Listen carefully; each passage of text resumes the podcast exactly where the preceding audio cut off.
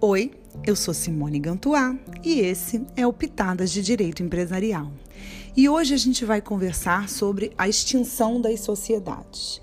E aqui, antes da gente começar o estudo da extinção das sociedades, eu quero traçar com vocês três premissas importantes.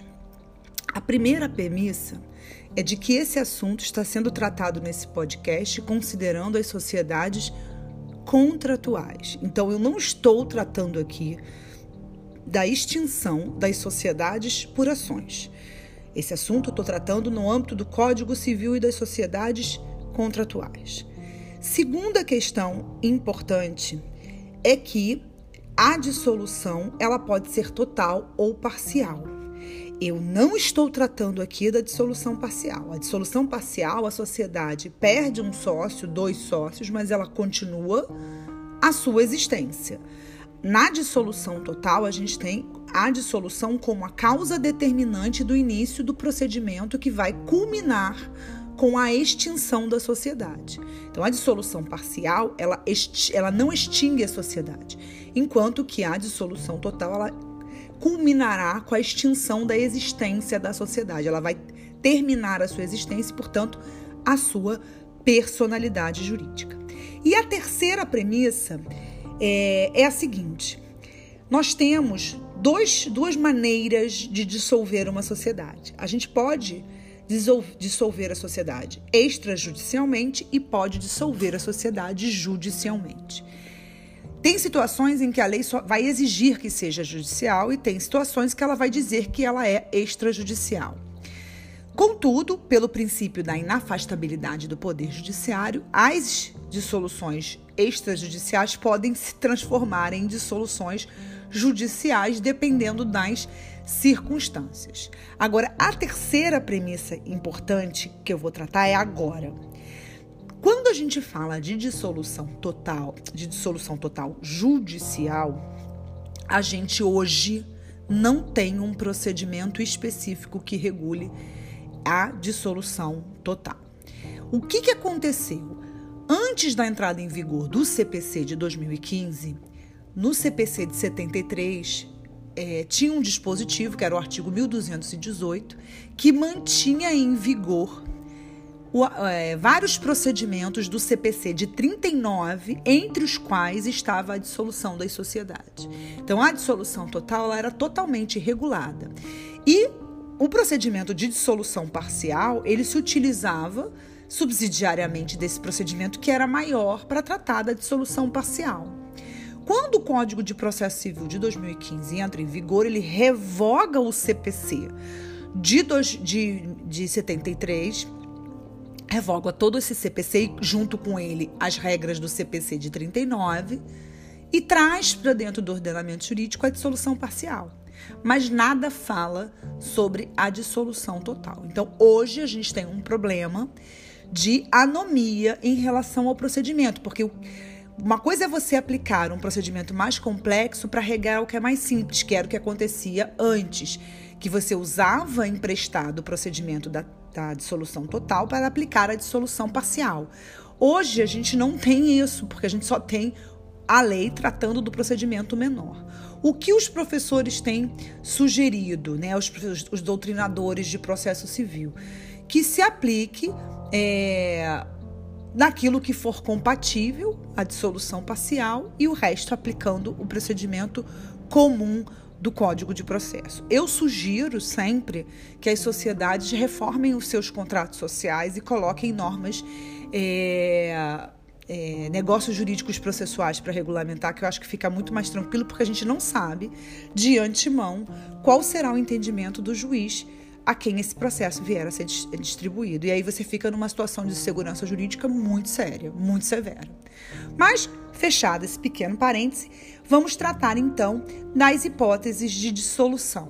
Quando a gente fala em dissolução, a gente está falando numa causa estrito senso, porque por isso tem autores que chamam a dissolução de dissolução estrito senso, porque a dissolução lato senso ela vai ter três fases e a dissolução estrito senso seria a primeira fase. Que primeira fase é essa? é o, é o ato jurídico, é o fato ou ato jurídico que vai desencadear as outras duas fases. Então, é a causa da dissolução. Enquanto que, passada e reconhecida essa causa, eu passo para o segundo momento, que é a liquidação, ou seja, a quantificação do que essa sociedade tem, do pagamento de quem ela tem que pagar, para chegar então à última parte, que é a partilha, se eventualmente sobrar é, acervo líquido. Quando a gente migra para a segunda fase, tem que ser nomeado um liquidante. Esse liquidante pode ser escolhido pelos sócios e assim deve ser feito nas hipóteses é, de dissolução extrajudicial. E quando for judicial, é o juiz que vai determinar. O contrato social também pode, quando tiver uma causa de dissolução prevista em contrato, já determinar nessa própria cláusula quem vai ser o liquidante, mas também pode não dizer, não é uma cláusula obrigatória. É, mas vamos falar primeiro então das causas, das causas de dissolução. Onde eu encontro as causas de dissolução? As causas de dissolução, elas basicamente estão de uma forma geral para as sociedades nos artigos 1033, 1034 e 1035. A isso eu ainda incluo para as sociedades que forem de natureza empresária o artigo 1044 para os tipos, obviamente, que admitem essa natureza e também o artigo 1087. Lembrando que o 1087 só tem aplicação para as sociedades limitadas, tá? É, a partir do momento que eu reconheço a causa de dissolução, que pode ser o vencimento do prazo de duração, a vontade dos sócios, desde que observe o quórum de deliberação, a extinção da autorização para funcionar se ela exercer uma atividade dependente de autorização, a falência para as sociedades empresárias ou até insolvência civil para as sociedades que não são empresárias, a anulação da constituição da sociedade, o esgotamento do fim social da sociedade, a inexequibilidade do objeto social e qualquer outra causa prevista no contrato.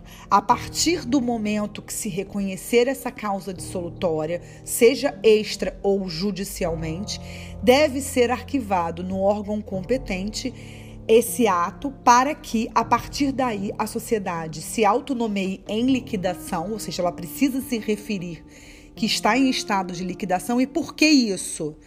Porque o liquidante ele só pode é, terminar os negócios que precisam ser terminados. Ele não pode praticar mais atos negociais em sentido amplo, porque a, a sociedade ela está num estado de desaceleração do seu processo de continuidade encaminhado para o término da sua existência. Então ele vai apenas terminar aquilo que precisa ser terminado. E essa publicização desse estado de insolvência deixa claro para quem se relaciona com a sociedade essa situação na qual a sociedade se encontra. Passado esse primeiro momento, é nomeado então um liquidante e inicia-se então o procedimento de liquidação, que é esse período que eu chamei de fechamento de contas, tá? É, e aí, como eu disse para vocês, deve ser feitas os, os, os ultimar os negócios pendentes. É, terminado esse momento de liquidação, de acerto dessas contas, o liquidante precisa verificar se há é, bens suficientes para pagar todas as dívidas, sobrando ou não. E se não houver, ele deve, deve comunicar esse fato para que a sociedade tome as providências no sentido de pedir a sua falência, né? requerer a sua autofalência, por exemplo. Então isso é importante, porque ele também não pode sair pagando todo mundo sob pena dele ser responsabilizado por pagar quem não deveria pagar, tá? Terminado esse procedimento, a gente chega na partilha. A partilha é, ela é o grande finale do procedimento de dissolução é, da sociedade. Então, a partir do momento que se atendem todos os credores há uma sobra patrimonial, essa sobra patrimonial a gente chama de acervo líquido. E esse acervo líquido é propriedade dos sócios e deve ser distribuído entre eles na proporção dos seus respectivos quinhões.